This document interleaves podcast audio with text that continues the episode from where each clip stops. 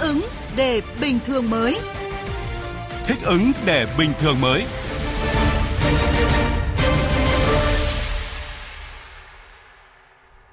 Quay trở lại với dòng thông tin trong chương trình, bây giờ chúng tôi cập nhật một số tin tức thời sự nổi bật. Chủ trì phiên họp chính phủ thường kỳ tháng 1 hôm nay, Thủ tướng Phạm Minh Chính đề nghị mạnh dạn mở cửa, không để lỡ nhịp phục hồi nhanh, phát triển bền vững. Trước mắt trong điều kiện ờ, bối cảnh hiện tại, khi ờ, vui xuân đón Tết nhâm dần 2022, chúng ta vẫn phải ờ, ứng trực để thực hiện nghiêm các nhiệm vụ và sau Tết bắt tay ngay vào công việc, không để tháng riêng là tháng ăn chơi. Thủ tướng cũng yêu cầu tập trung chỉ đạo, tuyên truyền, tổ chức thực hiện nghiêm uh, chiến dịch thần tốc tiêm chủng vaccine mùa xuân xuyên Tết để đạt mục tiêu đề ra khẩn trương tiến hành các thủ tục mua vaccine để tiêm cho các cháu từ 5 đến dưới 12 tuổi. Các cơ quan tuyệt đối không được chủ quan, cần làm tốt công tác dự báo và chuẩn bị sẵn sàng ứng phó với dịch COVID-19. Hành khách trên các chuyến bay quốc tế đến Việt Nam sẽ chỉ cần có giấy xét nghiệm PCR, không phải xét nghiệm nhanh trước khi lên và sau khi xuống máy bay. Đây là chỉ đạo mới nhất của Phó Thủ tướng Phạm Bình Minh. Phó Thủ tướng đồng ý chủ trương tăng tần suất chuyến bay thương mại thường lệ chở khách đến Nhật Bản, Hàn Quốc, Đài Loan, Trung Quốc, mở rộng địa bàn thí điểm chuyến bay thương mại quốc tế tới châu Âu và Australia để đáp ứng nhu cầu về nước của người Việt Nam ở nước ngoài dịp Tết Nguyên đán nhâm dần. Tới thăm chúc Tết các cán bộ y tế và kiểm tra công tác phòng chống dịch tại Bệnh viện Tâm thần Trung ương 1 và Viện Pháp y Tâm thần Trung ương tại Thường Tín, Hà Nội hôm nay, Thứ trưởng Bộ Y tế Trần Văn Thuấn và đoàn công tác chuyển quà tặng của Chủ tịch nước Nguyễn Xuân Phúc và Bộ trưởng Bộ Y tế Nguyễn Thanh Long tới các cán bộ y tế của hai bệnh viện. Thứ trưởng Trần Văn Thuấn đề nghị các cán bộ y tế hai bệnh viện quan tâm và chăm lo chú đáo cho người bệnh và người chăm sóc trong dịp Tết Nguyên đán đảm bảo an toàn và đầm ấm. Sáng nay tại ga Sài Gòn, Liên đoàn Lao động thành phố Hồ Chí Minh cùng công đoàn các khu chế xuất, khu công nghiệp thành phố tổ chức chuyến tàu mùa xuân đưa 136 gia đình công nhân lao động về quê ở các tỉnh miền Trung và Bắc Trung Bộ đón Tết. Do tình hình dịch COVID-19 còn diễn biến phức tạp ở nhiều địa phương nên lượng công nhân về quê đón Tết năm nay ít hơn mọi năm. Song tổ chức công đoàn thành phố Hồ Chí Minh vẫn nỗ lực tổ chức chú đáo an toàn giúp người lao động đi đến nơi về đến chốn vui Tết cùng gia đình.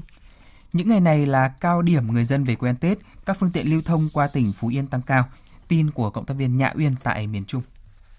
Đảm bảo cho người dân vui xuân đón Tết và các lễ hội đầu xuân, Phòng Cảnh sát Giao thông Công an tỉnh Phú Yên huy động tất cả cán bộ chiến sĩ phối hợp với các lực lượng tiến hành triển khai đợt cao điểm đấu tranh trấn áp tội phạm, đảm bảo an ninh trật tự và an toàn giao thông trên địa bàn.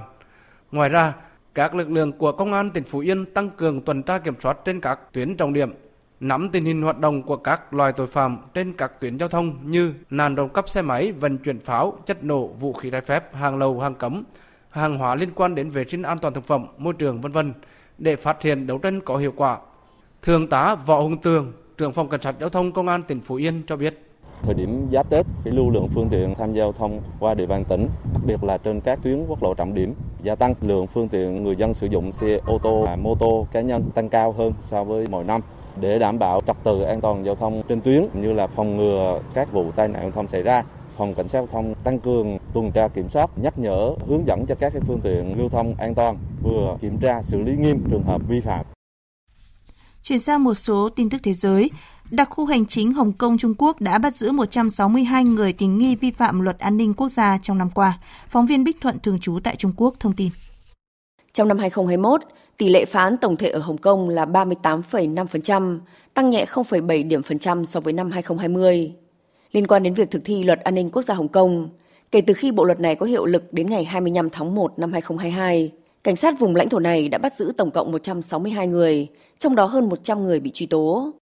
Được biết, trong năm nay, trọng tâm công tác của cảnh sát Hồng Kông bao gồm tiếp tục bảo vệ an ninh quốc gia và đẩy mạnh chống khủng bố, tập trung phòng ngừa và tiêu diệt tội phạm, giải quyết các vấn đề về sinh kế của người dân và an ninh công cộng, tăng cường mối quan hệ cộng đồng và tích cực hợp tác với các giới trong xã hội. Bộ Ngoại giao Mỹ khuyến cáo công dân nước này cân nhắc việc ờ, di chuyển tới các tiểu vương quốc Ả Rập Thống Nhất do nguy cơ uh, tấn công tên lửa hoặc máy bay không người lái. Cách đây 4 ngày, phong trào Houthi tại Yemen đã phóng hai tên lửa đạn đạo nhằm vào căn cứ không quân đồn trú Mỹ và nhiều mục tiêu trọng yếu khác tại các tiểu vương quốc Ả Rập Thống Nhất. Đây là cuộc tấn công thứ hai chỉ trong vòng một tuần sau cuộc tấn công khiến 3 người thiệt mạng và 6 người ờ, bị thương.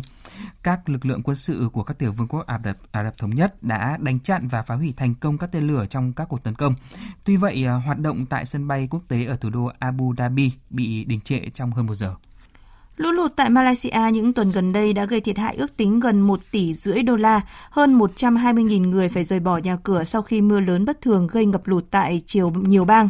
Chính phủ Malaysia mới đây cho biết sẽ cung cấp hơn 300 triệu đô la hỗ trợ tiền mặt và các hình thức cứu trợ khác cho những người dân bị ảnh hưởng do lũ lụt. Kinh tế Pháp trong năm qua đạt tốc độ tăng trưởng 7% cao nhất trong hơn 5 thập kỷ, đánh dấu sự phục hồi nhanh hơn kỳ vọng trong bối cảnh đại dịch COVID-19. Bộ trưởng Tài chính Pháp nhận định nền kinh tế nước này đã phục hồi ngoạn mục góp phần xoa dịu cuộc khủng hoảng kinh tế hiện tại. Vẫn ờ, còn một số lĩnh vực chịu tác động của đại dịch COVID-19 như là du lịch và khách sạn, nhưng nhìn chung hầu hết các lĩnh vực đang phục hồi rất mạnh và tạo việc làm. Dữ liệu lạc quan về tăng trưởng kinh tế Pháp năm qua có thể giúp gia tăng sự ủng hộ của cử tri đối với cách Tổng thống Emmanuel Macron trèo lái nền kinh tế trong bối cảnh chưa đầy 3 tháng nữa diễn ra cuộc bầu cử mà ông Macron dự kiến tham gia tranh cử nhiệm kỳ thứ hai. Cùng thích ứng linh hoạt và sản xuất an toàn sau dịch COVID-19. Hãy tiêm vaccine theo khuyến cáo của Bộ Y tế. Đeo khẩu trang tại nơi làm việc. Rửa tay thường xuyên